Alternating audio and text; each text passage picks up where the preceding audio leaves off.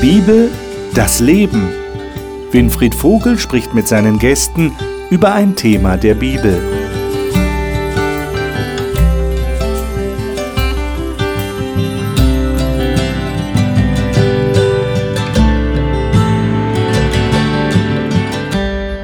Herzlich willkommen zur Gesprächsrunde über die Bibel hier im Studio. Wir studieren zurzeit das Buch Daniel im Alten Testament. Und ich will Ihnen gleich am Anfang, bevor wir loslegen mit dem sechsten Kapitel, nochmal diese Übersicht zeigen, die Struktur, die Gliederung des Buches Daniel. Aus einem ganz bestimmten Grund. Wir werden heute das sechste Kapitel studieren. Die Überschrift lautet Ein mutiger Lebensstil. Und wenn Sie die anderen Sendungen gesehen haben, vor allem von Anfang an, dann wissen Sie, wir haben uns bemüht, die Sendungen so zu überschreiben, dass an den Titeln erkennbar wird, welche Kapitel besonders zusammengehören, wo starke Verbindungslinien sind. Und es ist nicht schwer herauszufinden, das dritte Kapitel ist das Kapitel, das inhaltlich sehr stark dem sechsten Kapitel entspricht. Der Titel des dritten Kapitels war Ein mutiger Standpunkt. Das war das Kapitel über die drei Leute, die stehen geblieben sind, obwohl sie aufgefordert wurden, vor dem goldenen Standbild des Königs Nebukadnezar niederzufallen. Und sie sind aber stehen geblieben und sind dafür in den Feuerofen gekommen. Wir haben da über Religionszwang gesprochen. Und heute werden wir wieder über dieses Thema reden, nur jetzt betrifft es den Daniel. Und ich bin schon gespannt, was wir hier miteinander in dieser Runde herausfinden werden, was das Besondere in diesem Kapitel ist und was dieses Kapitel auch uns heute zu sagen hat. Das will ich natürlich mit den Gästen gerne tun und die Gäste darf ich Ihnen jetzt vorstellen. Nele Kunkel stammt ursprünglich aus Hamburg, ist Pastorin und arbeitet derzeit im Hope Bibelstudieninstitut. Sie sagt, sie finde es überwältigend, wie aktuell die Bibel auch heute ist. Mirjam Hitschke ist von Beruf Bankkauffrau und arbeitet derzeit für die Landesarchäologie in Rheinland-Pfalz. Sie sagt, sie schöpfe jeden Tag neue Kraft aus Gottes Liebe und Weisheit. Stefan Sick ist Pastor und lebt in der Schweiz. Derzeit leitet er einen Freikirchenverbund in der deutschsprachigen Schweiz. Jesus und die Bibel hat er als Jugendlicher in einer christlichen Pfadfindergruppe kennengelernt. Markus Witte war zwei Jahrzehnte im Management eines globalen Konzerns tätig, ist heute Pastor in Tübingen und gleichzeitig Gründer eines Start-up-Unternehmens in Berlin. Die Bibel fasziniert ihn immer wieder aufs Neue. Daniel Kapitel 6. Ich lade euch ein, Kapitel 6 aufzuschlagen. Wir dürfen gespannt sein, was da passiert und was uns da beschrieben wird. Ich schlage vor, dass wir die ersten fünf Verse lesen. Da haben wir mal so einen Einstieg in das Geschehen, was hier beschrieben wird. Ähm, du hast die das Neues, neue Leben. Neues Leben Übersetzung. Lesen wir es mal in dieser modernen mhm. Fassung. Sei so gut. Eins bis fünf. Der Meder Darius übernahm die Herrschaft über das babylonische Reich, als er 62 Jahre alt war. Er beschloss, 120 Statthalter einzusetzen, die über das ganze Reich verteilt sein sollten. Daniel und zwei andere ernannte er zu königlichen Bevollmächtigten. Ihnen wurde die Oberaufsicht über die Statthalter übertragen.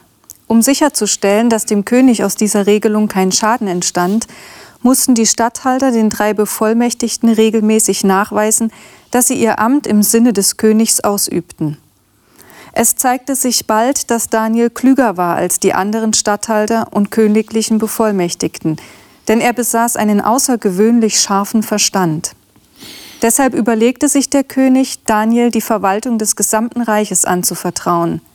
Da suchten die anderen königlichen Bevollmächtigten und Statthalter einen Grund zur Anklage gegen Daniel bezüglich seiner Amtsführung.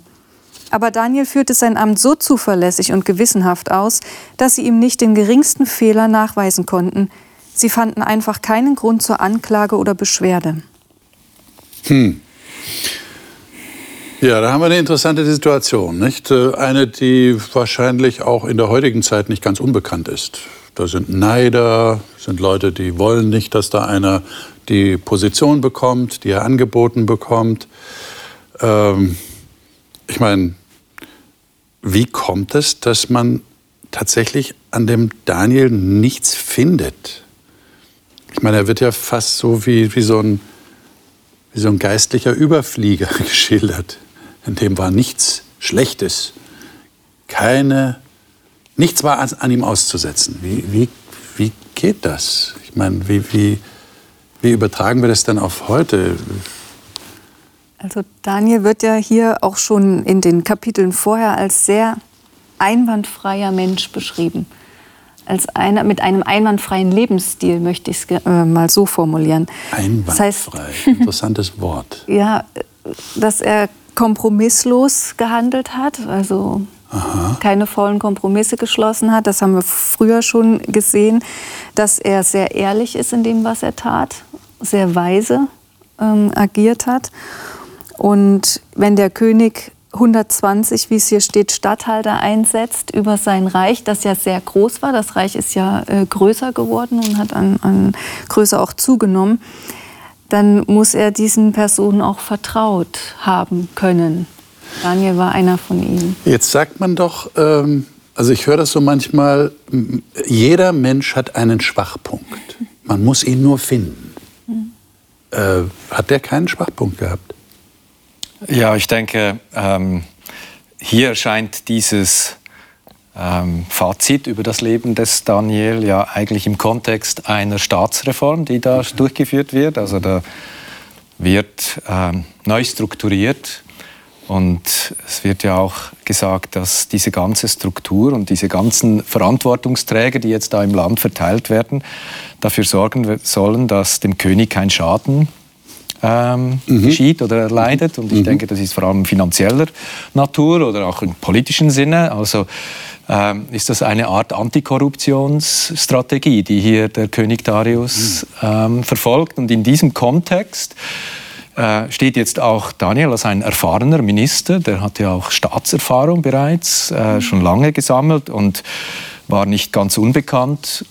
Und ich glaube, gerade auch in diesem Kontext weist er sich eben aus als ein Staatsmann, der in seiner äh, Amtsführung gewissenhaft ist, ehrenvoll, respektvoll, äh, sich nichts zu Schulden hat lassen kommen und vor allem, er lässt sich nicht korrumpieren. Und das ist dann vielleicht auch einer der zusätzlichen Anstöße, die es da gibt, gegen diesen Daniel vorzugehen, weil man weiß wahrscheinlich auch, der lässt sich nicht korrumpieren ähm, und, und wird vielleicht deshalb auch zur Bedrohung.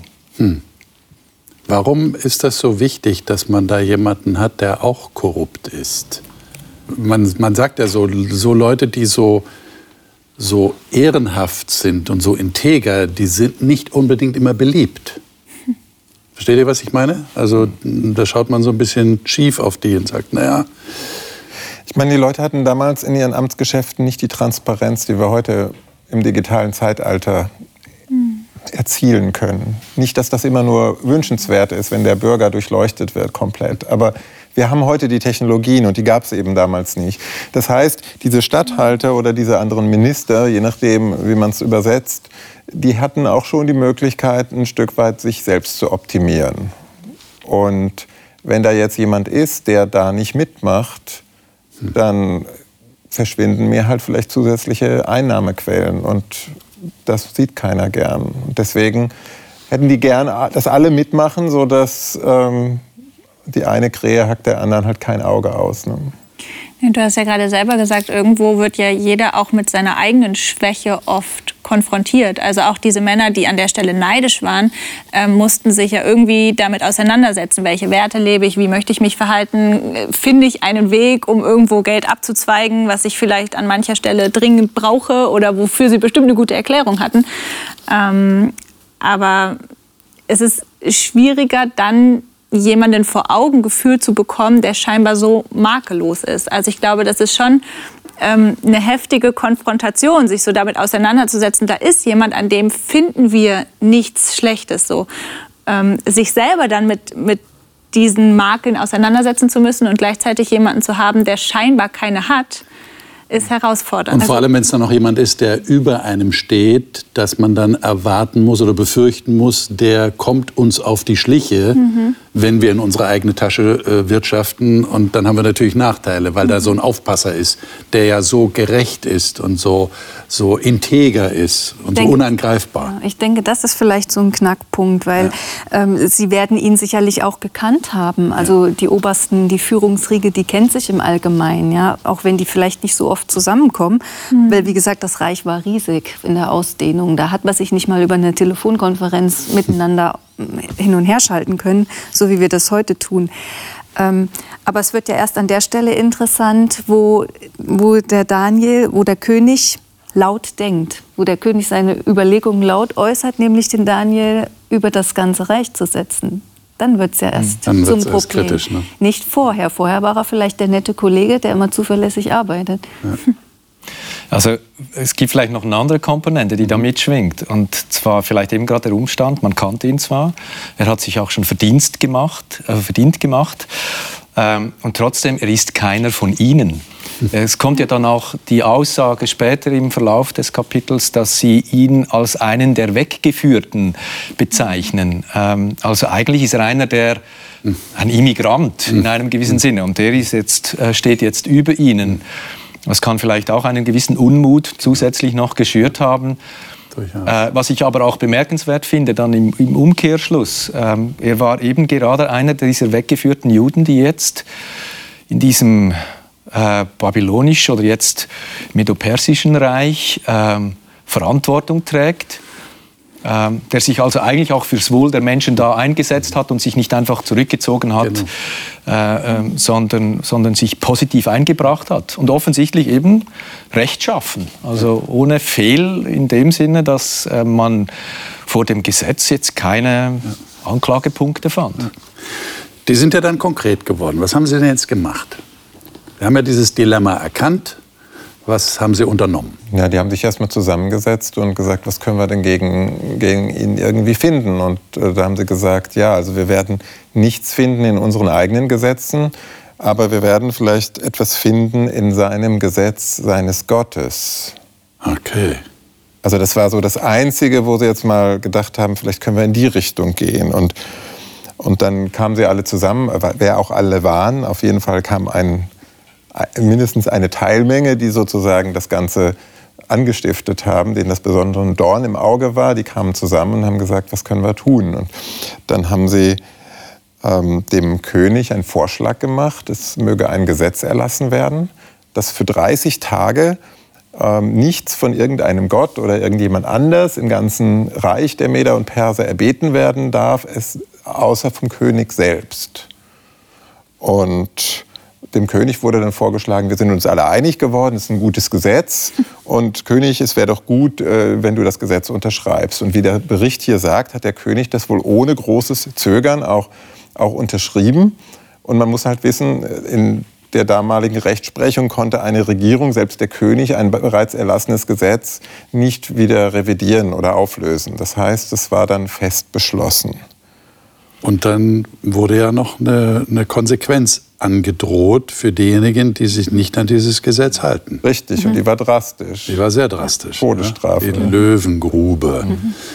Ähm, ich meine, wie seht ihr den König in dieser Situation? Ich meine, äh, wir als, als Leser, die es jetzt so viele Jahre später lesen, wir sitzen da und denken, ja meine Güte, hat der das nicht gemerkt? Hat der da nicht durchgeblickt? Wie seht ihr das? Dem wurde ja auch gebauchpinselt. Also, ich meine, ihm soll ja Ehre zukommen. Und äh, in dem Sinne ist das wahrscheinlich gerade auch in diesem Stand und Amt äh, nicht unbedingt etwas, was man äh, von sich weisen würde. Also, vielleicht war auch etwas geblendet von dieser ähm, vorgeschobenen mhm. Ehrerbietung die eigentlich im Hintergrund einen diabolischen Plan hatte. Ja, so. Also die haben da die richtige Tastatur gespielt. Mhm. Wahrscheinlich. Ja, letzten Endes äh, alles, was machtfördernd ist, kam ihm ja auch nur gelegen. Mhm. Ich meine, er war gerade neu an der Macht in der Regierung und das ist auch immer ein gutes Mittel, wenn ein Gesetz erlassen wird. Das wird verschriftlicht, das wird im ganzen Reich bekannt gemacht, da wird auch sein Name bekannt gemacht. Ähm, das, das spielt ihm natürlich alles, alles zu und wer denkt denn fünfmal um die Ecke? Also Aber trotzdem, wenn wir jetzt vielleicht mal ein bisschen über den Tellerrand hinaus dieser eigentlichen konkreten Geschichte schauen, dieses Gesetz hat ja so religiös-politische Züge. Mhm. Weil an sich, dass man vom König etwas erbittet, in der damaligen Zeit war ja nichts Ungewöhnliches. Mhm. Aber das Verbot, ich mhm. darf von keinem Gott in dieser Zeit etwas erbeten, setzt ja den König einem Gott gleich. Und hier ist also so ein kleiner Vorschatten, 30 Tage so ein totalitäres Regime. So, wir ja, haben praktisch wieder religiösen Zwang. Genau. So wie in Kapitel 3. Genau, du hattest das ja in der Einleitung mhm. so ein mhm. bisschen erwähnt. Also es ist das gleiche Thema und irgendwo, so wie es beschrieben wird, geht eben auch die, die Sensibilität anderen Religionen gegenüber verloren. Also ich glaube, den Persern hat man teilweise nachgesagt, dass sie noch, noch mehr Verständnis für fremde Religionen hatten, dass sie sich das vielleicht nicht so getraut hätten. Aber die Meder waren an der Stelle, ja, vielleicht einfach ähm, einfordernder und du hast es Bauchpinseln genannt, aber letztlich, es wird ja mit keiner Silbe beschrieben, und es wird ja mehr Religionen gegeben haben. Also im Sinne von ähm, so dieses Gespür verlieren auch für die Bevölkerung. Also selbst wenn das Gesetz vielleicht für Daniel erlassen worden ist, aber es gab ja sicher auch andere Menschen, die ein Gott oder auch andere Götter hatten, von denen sie vielleicht etwas erbeten haben. Oder und die hat er alle nicht. vor den Kopf gestoßen. Oder eben auch nicht. Vielleicht ganz auch einfach, wenn ich mir jetzt vorstelle, ich bin der König, ich habe diese Position inne und ich will wissen, was in meinem Volk läuft. Mhm. Und die kommen jetzt alle die nächsten 30 Tage mit ihren Bitten und Anliegen zu mir. Dann habe ich doch einen ganz tollen Überblick über alles, was mhm. da irgendwo im Argen liegt. Mhm. Oder auch nicht. Mhm. Also eigentlich äh, bringt es ihm viele, viele, viele Vorteile so ein Gesetz zu erlassen. Das auf jeden Fall, aber das heißt ja nicht, dass es jeder gut heißt. Also sich an einen Gott zu wenden, ist ja schon auch was Intimeres, zu sagen, ich kann mit meinem Gott ausmachen, wonach ich mich sehne, was ich mir wünsche, was ich gerade brauche. Und gezwungen zu werden, das öffentlich vor einem König zu tun, ist ja nochmal eine andere Dimension. Mhm. Jetzt äh, tun wir mal einen Moment lang so, als würden wir nicht wissen, wie es weitergeht. Meine Frage ist, was würde man normalerweise an Daniels Stelle in so einer Situation tun? Wenn ihr mal so ganz ehrlich zu euch selber seid, was hättet ihr gemacht? Es steht ja nirgendwo in der Bibel, dass ein leises Gebet von Gott nicht beachtet oder erhört ja. wird. Also ich kenne jetzt nicht die Aufforderung, du musst immer laut beten, du musst immer am Fenster beten und du musst immer nach Jerusalem beten. Also ja. Mhm ähm, sondern es gibt verschiedene Gebetsformen und auch verschiedene Gebetshaltungen. Und, und Gott hört das Gebet im stillen Kämmerlein, Richtig. Ja, hat Jesus selber gesagt. genau, wir sollen uns einschließen und dort vor Gott unser Herz ausschütten. Ja. Also und sowas hättet ihr gemacht an seiner Stelle? Ich weiß nicht, was ich... So 30, 30 Tage ist eine überschaubare Zeit. 30 Tage bete ich jetzt nur im Kämmerlein, dass keiner sieht, keiner merkt. Ich finde es schwierig zu sagen, was ich in der Zeit get äh, getan hätte, weil ich diese, diese Gewohnheit nicht habe, dreimal am Tag so öffentlich zu beten, dass es andere mitkriegen. Also mhm. sichtbar am Fenster irgendwo. Aber an sich hätte man ja sagen können, die Unterlassung von etwas, was nicht explizit gefordert ist, ist ja nicht schlimm.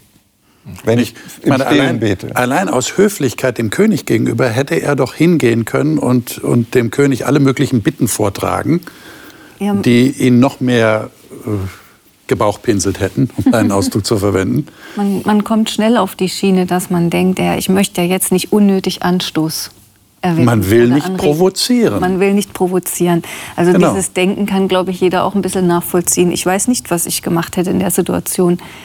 Ähm, natürlich gibt es auch heute jeder von uns ist in bestimmten Verantwortungsbereichen tätig. Und dann ist die Frage, inwieweit beuge ich meine guten Gewohnheiten, mit denen ich bisher immer erfolgreich war, ähm, weil sich gewisse Umstände eben ändern.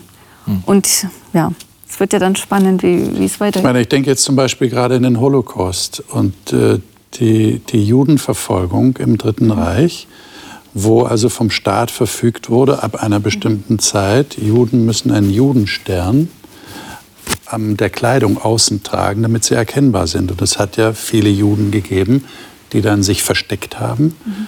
oder die diesen Stern nicht getragen haben. Das war zwar sehr gefährlich, falls es herausgefunden wurde, waren sie natürlich in großen Schwierigkeiten. Aber das hat es ja auch gegeben. Und heute würde niemand kommen und sagen, äh, das war aber nicht ganz okay. Oder kann man das gar nicht vergleichen? Ja, also ich kämpfe ein bisschen damit, weil ähm, das ist natürlich schon auch äh, aus der Situation dann jeweils die richtige Entscheidung zu treffen. Ähm, äh, das kann man im Vor Vorfeld vielleicht nicht immer direkt planen. Das, äh, ich denke, das, das hat eben damit zu tun, ob man eine Grundhaltung ja. äh, sich auch angeeignet hat. Und von daher ist eben das, was du zu Beginn gezeigt hast, auch mit diesem Schaubild ähm, von diesem mutigen Standpunkt, den man in jungen Jahren schon mhm. dokumentiert hat, ist jetzt eine mutige Lebenshaltung geworden. Daniel ist ja über 80, muss er wahrscheinlich gewesen sein. Ähm, und das war für ihn verinnerlicht. Also er, er, er schützt ja jetzt nicht das Leben jemand äh, oder gefährdet das Leben von jemand anderem, sondern es geht um seine, sein Leben. Und was mich schon beeindruckt, ist dieser Umstand, dass er gerade in diesem Kontext, wo eigentlich der Staat eingreift, in meine ganz persönliche Glaubensüberzeugung, dass er da standhaft bleibt. Also hier wird ja Anbetung zum einen Sinn verboten oder Anbetung auch geboten durch den Staat. Mhm. Da lässt er sich nicht, auch hier lässt er sich nicht korrumpieren. Ähm, er bleibt seiner Gewohnheit treu, also seiner Beziehungspflege, die er auch mhm. eben jetzt über all die Jahre hin äh, gepflegt hat. Und das beeindruckt mich schon. Also man soll Gott mehr gehorchen als den mhm. Menschen, heißt es später mal bei den Aposteln dann. Mhm. Und äh, das würde ich, würde ich auch wollen in der Situation. Ja. Na, jetzt können wir es ja auflösen. Du hast es schon angedeutet. Was hat er denn gemacht? Er ist seiner Gewohnheit treu geblieben. Nämlich? Er hat nach wie vor dreimal am Tag Richtung Jerusalem laut, sichtbar, hörbar am Fenster, am Fenster gebetet. Ja. Wo unser einer sagen würde, hätte er das unbedingt tun müssen. Aber ihr habt gerade herausgestellt, ja, hier war Loyalität Gott gegenüber gefragt. Äh, wisst ihr, worum es mir eigentlich geht? Dass wir nicht denken, das ist eine Kindergeschichte, mhm. die wir unseren Kindern erzählen, mhm. wo wir sagen, der Daniel, der ist Gott treu geblieben und der hat dreimal am Tag nach Jerusalem gebetet und jeder hat es gesehen und der ist gerettet worden. Versteht ihr? Weil der war, der war mit dem Tod bedroht. Wenn ich mir jetzt vorstelle, ich wäre der Daniel, das ist nicht so leicht. Zu wissen, ich komme in die Löwengrube, wenn ich das, wahrscheinlich, aller Wahrscheinlichkeit nach zu 99 Prozent, werde ich jetzt gesehen von denen und ich komme dahin und ich werde umkommen. Ich meine, wenn ich in die Löwengrube komme, kann ich unbedingt davon ausgehen, dass ich nicht lebend, dass ich lebend wieder rauskomme. Hm. Ja, also seine, seine ich will es mal sagen, ehrerbietige Gottesfurcht war einfach viel, viel größer als die Menschenfurcht. Er war ein gesetzter Mann mit einem festen Charakter, einer überragenden Persönlichkeit. Also ich möchte diesen Menschen unbedingt mal kennenlernen. ähm, ein, eine faszinierende Person, der sich in diesem Fall nicht den Befehlen der Regierung, des Königs verworfen hat oder unterworfen hat. Mhm. Für ihn hat dieses keinen Sinn gemacht und, und äh, da wird auch überhaupt nicht drauf eingegangen. Das, das liest man hier so Vers für Vers so ganz schnell weg.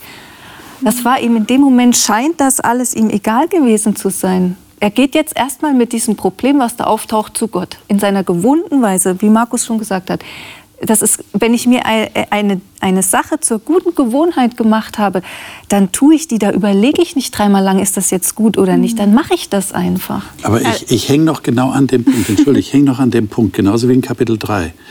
Ähm, wie komme ich denn dahin, dass ich nicht sage, wem nützt mein Tod? Also, ich werde jetzt fliehen oder ich werde jetzt nicht öffentlich beten sondern werde es im Geheimen machen. Weder Gott nützt mein Tod, noch irgendjemand anderem nützt mein Tod. Auch dem Persischen Reich wird mein Tod nicht nützen. Ja, Versteht ihr, was ich meine? Ja, Wir rationalisieren doch. Aber vielleicht ist er gar nicht davon ausgegangen, dass er jetzt stirbt. Es, das ist ja in unserem Denken so, dass wir da vorausgehen, er muss doch gewusst haben, dass er jetzt mit seinem Leben spielt. Aber vielleicht war ihm, er hat doch schon in der Vergangenheit, in seinem Leben zuvor, in seinen fast 80 Jahren oder wie alt er zu dem Zeitpunkt war, erleben dürfen, große Wunder erleben dürfen. Vielleicht war ihm das gar nicht so präsent, ich weiß es nicht. Im, im Gesetz stand es zumindest also Du hast gerade das Wort egal benutzt. Ich glaube nicht, dass es ihm egal war, sondern einfach, dass, ähm, dass es normal für ihn war. Also ich bin eben bei deiner Frage auch so ein Stück an, an dem normalerweise hängen geblieben. Ja, du hast gefragt, was würde man normalerweise tun? Aber ähm, ich finde es eine eine schwere Sache, weil normal ist das, was ich für mich definiere, was ich für mich als gut, als richtig erwiesen habe und was sich aus meinen Erfahrungen einfach auch im Laufe des Lebens bestätigt hat. Und das ist für jeden etwas anderes. Und dann ist es mir nicht egal, was passiert, sondern es ist, und das hast du gerade auch gesagt, es ist eine gute Gewohnheit, die aber durch die persönliche Erfahrung und durch eine per persönliche Beziehung bestätigt worden ist. Und da sind wir auch so ein Stück ähm, in Kapitel 3 hängen geblieben, zu sagen, okay, wenn ich eine Beziehung führe, wenn ich liebe, dann komme ich über dieses rationale, wem bringt das etwas, hinaus hin zu einer inneren Haltung, die ich nicht einfach aufgebe, weil mir das jemand gebietet, sondern wo ich zu mir selber sage, das ist meine Haltung, das hat sich bewährt, das ist mein Glaube und an dem halte ich fest. Also du würdest sagen, das ist der Schlüssel, die, diese tiefe innere Überzeugung, von der ich nicht abgehe. Ja, und ich finde, was ich hier schon auch spannend finde, ist der Umstand, eben äh, Daniel, äh, man findet ja kein Fehl an Daniel. Das heißt, seine Loyalität auch gegenüber dem König, äh, gegenüber den Gesetzen, gegenüber dem Staat, gegenüber der mhm. Rechtschaffenheit, die ist ähm, tadellos. Mhm. Ähm, aber hier geht es darum, dass eigentlich jetzt ähm, er durch diesen Erlass, der hier äh, äh, gemacht wird, eigentlich jetzt ähm, den König also das ist eine Art Vergöttlichung des Königs, was hier stattfindet. Also kein Gott soll angebetet werden als allein und, und man soll zu keinem Gott kommen äh, als allein zum König. Da wird eine Deifizierung eigentlich des Königs gemacht und da hört seine Loyalität auf. Äh, und das finde ich eben, das, das geht schon irgendwo auch an das Eingemachte des Glaubens. Also da, wo es darum geht, jetzt wird ein Mensch eigentlich zum Stellvertreter von Gott gemacht. Mhm. Ähm, und, und da hört seine Loyalität auf. Das Gott bleibt Gott und ihm gebührt Anbetung oder ihm gebührt, äh, dass, er, dass man sich ihm zuwendet und daran hält er fest. Und, und da frage ich mich halt jetzt, wenn wir das wieder mehr in unsere Zeit holen, wir haben ja auch in unserer nicht so fernen Geschichte ein totalitäres Regime gehabt, das auch quasi religiös anmutende Ansprüche hatte. Ähm, man könnte dieses politische System auch mit einem Kult vergleichen, mit religiösen ähm, Praktiken, zumindest anmut, mutet ja. es so an. Und das hat ja auch ganz viele Leute, nicht nur die jüdische Bevölkerung aufgrund ihrer ethnischen Herkunft in große Gewissensnöte und, und in, in unersägliches Leid geführt, sondern auch viele Christen haben sich die Frage gestellt, muss ich hier jetzt aufstehen? Wozu, wozu bin ich, wenn ich, wenn ich Gott ernst nehme und die Bibel ernst nehme, wozu bin ich verpflichtet?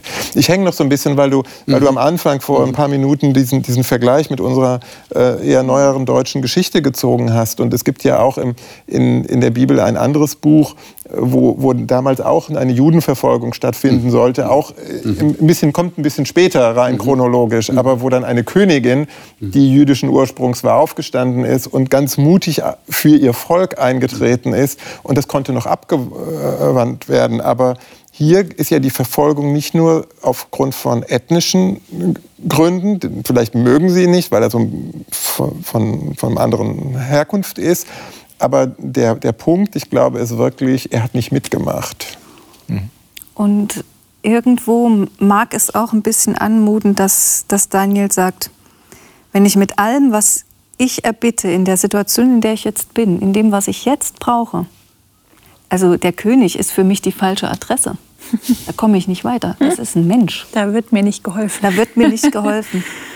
Also er hat sich wirklich äh, an Gott gewandt, der ihn in der Vergangenheit geführt und geleitet hat und der ihn auch jetzt in der Situation nur wirklich weiterhelfen kann.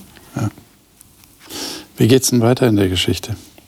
Also, wir haben es jetzt äh, mhm. erzählt, ja, Verse 11 und 12. Als Daniel erfuhr, dass das Schriftstück, also das Gesetz ausgefertigt war, ging er in sein Haus und er hatte in seinem, in seinem Obergemach offene Fenster nach Jerusalem und dreimal am Tag kniete er auf seine Knie nieder, betete und pries vor seinem Gott, wie er es auch vorher getan hatte. Mhm. Da stürzten jene Männer herbei und fanden Daniel betend und flehend vor seinem Gott. Also das mag durchaus dementsprechend, was du gerade gesagt hast. Er wollte sich an Gott wenden, weil er wusste, der kann ihm helfen. Auch in der Situation kann Gott ihm helfen. Ja, und es zeigt auch, wie transparent eigentlich Daniel ähm, seinen Glauben lebte. Ich, das war ja vor, vorhersehbar für diese Leute. Die waren schon auf der Lauer, die haben schon damit gerechnet, dass der Daniel ähm, da nicht mitmacht. Also das war ja ähm, von Anfang an die Absicht. Das ist perfide, ne? Also eigentlich. das ist basierend eigentlich darauf, dass ja. indirekt äh, können wir daraus schließen, Daniel hat seinen Glauben transparent gelebt. Also er hat ähm, ich rechne das mit dem Guten eines anderen Menschen und bringe ihn darüber zu Fall. Ja. Das ist perfide. Mhm. Ja, das ist perfid, genau. Mhm. Und, und Daniel hat ja hier in dem Moment sicherlich auch die Verantwortung über das normale Volk. Ja. Also das, was er getan hat und wie er sich gegeben hat, hat nicht nur die Statthalter in Aufruhr gebracht oder, oder in die Aufmerksamkeit ja. äh, in den Vordergrund gestellt, sondern auch vom normalen Volk. Und auch hier, vielleicht hat er sich auch als Verantwortungsträger denen gegenüber gesehen und gesagt, ich mache da nicht mit, weil mhm. über allem mein Gott steht. Und gleichzeitig vielleicht auch als Vorbildfunktion für sein Volk. Also die Frage ist ja, wenn er jetzt einer der drei höchsten Männer sozusagen oder vier höchsten Männer im, im Reich war, wenn er jetzt die Fensterläden zugezogen hätte und mhm irgendwas leise hinter vorgehaltener Hand gemacht hätte, dann wäre das ja auch wieder ein Beispiel für sein ganzes Volk, für seine Landsleute gewesen. Mhm. Also er hätte ja, Gott oder seine Gewohnheit verraten ähm, und vielleicht hätte es der ein oder andere ihm nachgemacht, weil er diese Vorbildrolle eingenommen hat. Schafft ihr es irgendwie, das auf euer Leben zu übertragen, das anzuwenden? Wie, wie würdet ihr das sechste Kapitel in Daniel anwenden wollen? Also das möchte ich gerne. Ich möchte das in meinem Leben. Ich möchte gerne so leben, dass einer von außen nicht kein Fehler an mir findet, den er irgendwie nachweisen kann. Das heißt nicht, dass ich ähm, der Agentin der Vertuschungstaktik werde oder sonst was. Das meine ich damit nicht, sondern dass man einfach einen Lebensstil hat, der, der rein ist, der gut ist. Mhm. Das ist das, was andere Menschen mhm. wahrnehmen sollen von mir, weil ich auch mit meinem Leben Gott verehren möchte, Gott ehren möchte. Mhm. Also einen heiligen Lebensstil, so sagen wir ja dazu. Ähm, und dann auch in Situationen, wo es eng wird. Also ich frage mich das immer, bin ich bereit, in meinem Leben einen guten Freund zu verraten, wenn es dazu dient, Gott die Ehre zu geben? Bin ich bereit, meinen Arbeitsplatz zu verlieren, wenn es dazu dient, Gott die Ehre zu geben? Bin ich bereit, vielleicht als religiöser Spinner zu gelten, wenn es dazu dient, Gott die Ehre zu geben? Das sind doch die Fragen, äh, die uns in unserem Alltag auch begegnen. Mhm. Und ich wünsche mir diese Bereitschaft, dass ich das erkenne an, der richtigen, an dem richtigen Punkt meines Lebens. Aber es ist nicht immer so einfach, dann das zu entscheiden, provoziere ich jetzt etwas, was ich vielleicht nicht provozieren müsste, aber ich tue es, weil eben Gottes Ehre auf dem Spiel steht, weil meine Überzeugung gefragt ist und die will ich jetzt nicht verraten. Die kann ich nicht verraten, sonst verrate ich mich selbst. Ist nicht so einfach, oder? Also ich empfinde es als nicht einfach. Nein, aber eben, äh, ich, ich denke, der Daniel hätte das so oder so gemacht und die Geschichte in Daniel Kapitel 3 zeigt ja auch, dass schon in jungen Jahren auch die Freunde von Daniel ja. durchaus diese Gesinnung hatten, äh, im, im, Glauben sich nicht beugen zu lassen, äh, trotz aller Loyalität. Ja.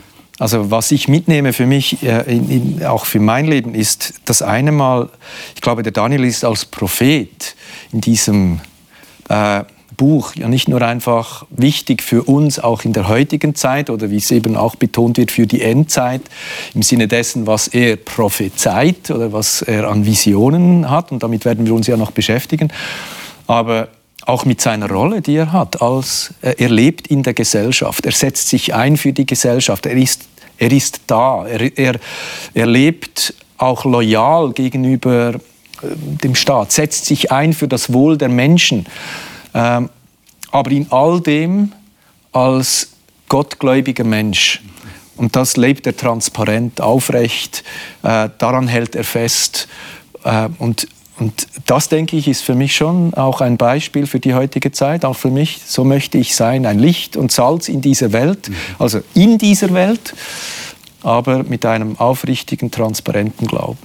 Ich glaube, du schlägst jetzt eine ganz wichtige Brücke zum zweiten Teil des Buches, den wir dann in den nächsten Sendungen noch behandeln werden. Das heißt also, die ersten Kapitel sind eine ganz wichtige, wie soll ich das sagen, so, so, eine, so eine Anleitung eigentlich oder eine Ermutigung.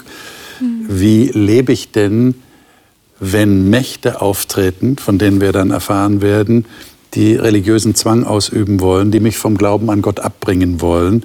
Wie lebe ich denn dann? Und da eben das Beispiel, wie du auch gesagt hast, für das ganze Volk, damit auch für uns heute ein Beispiel, so kann man es machen und so wäre es eigentlich richtig. Auch wenn das nicht leicht ist. Ja. Mhm. Äh, wie geht es dann weiter? Wir wollen die Geschichte auch zu Ende erzählen. Na, diejenigen, die den König da überredet ja. hatten, dass, sie, dass das Gesetz überhaupt erlassen wird, marschieren dann, nachdem sie den Daniel jetzt auf frischer Tat ertappt haben, Natürlich. marschieren sofort wieder zum König und sagen, König, hast du nicht dieses Gesetz? Also so eine rhetorische Frage. Ja. Wir wollen noch mal die Bestätigung vom König hören, ja, ja ich stehe zu dem Gesetz. Natürlich. Und dann kommt sofort, ja, wir haben einen von diesen Migranten, die aus Juda kommen, also einen Juden, den haben wir auf frischer Tat ertappt. Ja. Und jetzt dämmert es dem König natürlich. Jetzt weiß er, dass das ganze Gesetz nur als Setup, würden wir modern mhm. sagen, als Falle ähm, gestellt Und er versucht ja ihn, das heißt hier in Vers 15, er sann darauf, Daniel zu retten. Bis zum Untergang der Sonne bemühte er sich, ihn zu befreien. Genau, er sucht jetzt noch nach Alternativen, wie er da rauskommt. Genau, sie haben aber nicht gelungen. Äh, äh, Nele, liest doch mal den Vers 17. Mhm. Da gab der König Befehl und man brachte Daniel herbei und sie warfen ihn zu den Löwen in den Graben. Der König aber sagte zu Daniel, dein Gott, dem du ohne Unterlass dienst, der helfe dir. Hm. Was sagt denn das über den König? Es, ja, es ist, es ist interessant, wenn man das so mal ein bisschen betrachtet, diese Gestalt. Also erstmal, solange es um den König geht, nur um ihn selbst, ist alles erlaubt, alles gut, alles richtig. Jetzt plötzlich kommt der Daniel ins Spiel. Jetzt plötzlich wacht der König auf und sagt, äh, es geht ja nicht nur um mich, es geht ja um einen Menschen, der mir sehr viel bedeutet. Also irgendeine Bedeutung hat Daniel für ihn gehabt und mit Sicherheit nicht nur, weil er politisch herausragender Berater war und seine Arbeit toll gemacht hat. Ich denke, dass da auch einfach auf der menschlichen Ebene eine Beziehung da war zwischen Daniel und dem König. Und da erkennt er, ups, war doch nicht so gut gelaufen. Ich finde es total spannend, wie, wie seine Bemühungen einfach beschrieben werden. Also es muss Beziehung existiert haben, aber wir haben ja so ein bisschen herausgearbeitet, so das Gesetz, was er ähm, erlassen hat, ist ja eigentlich so dieser Anspruch, ich möchte Gott sein, ich möchte verehren, ich möchte die Bitten hören und am besten in der Lage sein, auch sie zu beantworten. Und letztlich beansprucht er das ja in Vers 15 auch. Er sagt, er bemüht sich bis zum Sonnenuntergang, Daniel zu erlösen, schreibt Luther, ihn zu retten, ähm, irgendwie diese Position eines Gottes einzunehmen, zu sagen, okay, ich, vielleicht gibt es noch einen Ausweg, vielleicht kann ich die Kraft aufbringen, Gott zu sein und ihn vor meinem eigenen Gesetz zu retten. Und 17 ist dann eigentlich so dieser Moment, wo er wo er innehält oder innehalten muss, wo er gezwungen ist, nachdem seine Männer ihn erinnert haben, dass selbst er dieses Gesetz nicht zurücknehmen darf, zu sagen, dein Gott, dem du ohne Unterlass dienst, der helfe dir. Also dieses eigene Eingeständnis zu sagen, okay, ich, hab, ich wollte Gott sein, ich habe versucht, Gott zu sein, ich bin an meine Grenze zu kommen und jetzt an meine Grenze gekommen und jetzt kann dir nur noch der Gott helfen, den du anbetest. Was ich hier sehr spannend finde, wenn wir das ganze Buch, jetzt auch die ersten sechs Kapitel mal summarisch nochmal nehmen, wir haben ja festgestellt, dass solange noch das neue babylonische Reich aktiv war, mit dem König Nebukadnezar oder auch äh, mit mhm. seinen Nachkommen, hat das System Babylon immer mal wieder kapituliert. Das hatten wir festgestellt und mhm. rausgearbeitet. Mhm. Jetzt haben wir das ähm, persische oder das medopersische Reich und dieser König muss eigentlich auch ähm, eingestehen und kapitulieren, ich kann es nicht. Und das finde ich sehr spannend, weil wir ja auch in den zukünftigen Kapiteln wieder mit Mächten und, äh, zu tun haben, die auch einen extrem hohen Anspruch haben, was sie alles können wollen, aber vielleicht doch nicht können. Also ich sehe da eine rote Linie und das ist ein, ein Schlüsselpunkt hier an der Stelle. Ja, und er tut es aber auch. Der König tut es. Ich glaube nicht, dass er das gemusst hätte. Aber er, er sagt es sogar. Er geht zu dem Daniel noch hin und sagt, ich bin hier zu Ende. Mhm. Ich, ich gebe die Verantwortung ab an deinen Gott. Ich kann nicht mehr. Ja, hier bin ich machtlos. Ja. Aber ich finde, was mich schon auch fasziniert, hier wieder ein bisschen zu dieser Transparenz des mhm. Glaubens vom, mhm. vom Daniel. Mhm. Der König weiß ja um den Glauben des Daniels mhm. und er respektiert ihn auch. Er ist wahrscheinlich sogar beeindruckt davon. Äh, und, und auch, dass er das attestiert, dein Gott, dem du ohne Unterlass dienst. Das ist ja auch so ein Schlüsselbegriff, der kommt ohne ja, genau. Unterlass, un, ohne genau. Unterlass oder dreimal am Tag, äh, äh wie es zuvor immer getan hat. Also diese Gewohnheitshaltung, also jetzt im Sinne von einer guten Gewohnheit, also das ist Teil seiner Persönlichkeit, seines Seins, sein Glaube. Und das, das äh, attestiert hier eigentlich der, der König. Jetzt kann dir nur noch dein Gott helfen. Ja. Aber das kommt mit Respekt, ich, äh, so höre ich das hier. Das würde ja bedeuten, in der Schlussfolgerung, dass die Transparenz des Glaubens vom Daniel einen heidnischen König veranlasst, diesen Gott und seine Macht anzuerkennen. Mhm. Aber eigentlich führt die Transparenz des Glaubens vom Daniel dazu. Das ist mhm. interessant. Also er, er drückt es so als Wunsch aus. Ich kann nichts mehr tun. Es ist ein Geständnis, mhm. Miriam, wie du sagst, oder wie du, Stefan. Jetzt hoffentlich hilft dir dein Gott, weil wenn wir weiterlesen, ist er sich nicht ganz sicher, ja, ob das genau. wirklich klappt. Mhm. Mhm. Das aber, ist aber auch gleichzeitig noch so ein Daniel, das habe ich nicht gewollt. Ja. So, so mhm. dieses, dieses, Signal an den Daniel, das hat mit dir nichts zu tun. Ne? Also wir stellen fest am Ende unseres Gesprächs hier, es ist genauso ausgegangen wie in Daniel 3, mhm. dritten Kapitel. Mhm. Es ist glücklich ausgegangen. Daniel wird gerettet aus der Grube, aus dem Graben, aus dem Löwengraben. Das heißt hier Vers 24, da freute sich der König sehr. Der befahl Daniel, aus der Grube herauszuholen. Er ist ja gleich am Morgen, er konnte ja nicht schlafen die Nacht über, der König, und ist dann am Morgen gleich hin, hat gerufen, bist du noch da?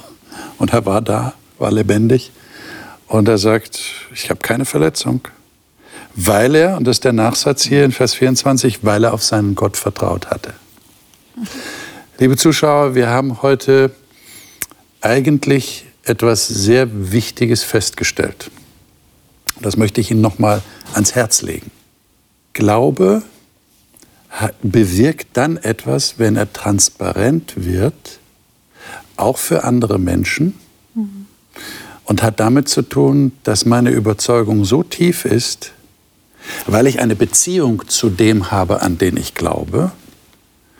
Und das rettet mich in einer Situation. Es mag mich nicht immer vor dem Tod retten. Wir haben viele Beispiele in der Kirchengeschichte und auch heute noch in unserer Zeit, wo Menschen, die an Gott glauben, nicht vor dem Tod bewahrt werden. Auch das wollen wir nicht verschweigen. Aber das hier ist ein Beispiel für jemand, der sich nicht hat beirren lassen und der bei seiner Gewohnheit geblieben ist, weil er tief davon überzeugt war, das ist sein Leben, das ist sein Lebensstil. Deshalb der Titel unserer Sendung, ein mutiger Lebensstil. Und wir können Ihnen nur empfehlen, weiter darüber nachzudenken und sich selber die Frage zu stellen, wie transparent ist mein Glaube? Wie mutig bin ich denn in meinen Werten, die ich auslebe in diesem Leben? Und damit haben wir eigentlich, wie man im Englischen sagt, setting the stage. Wir haben eigentlich jetzt die Bühne vorbereitet im Buch Daniel für das, was jetzt kommt. Nächstes Kapitel ist, Daniel, ist Daniel 7. Gott ist mein Richter. Gott ist der Richter schlechthin. Das ist ja auch die Bedeutung des Namens Daniel. Gott ist mein Richter. Und wir werden da äh, eine Vision lesen, die Daniel hatte und die etwas ganz Neues offenbart. Aber es geht auch in die Richtung Machtauseinandersetzung und es geht um die Frage, wer ist der wahre Gott. Ich bin schon gespannt auf diese Diskussion, werden wir nächste Woche haben. Ich freue mich, wenn Sie dann wieder dabei sind.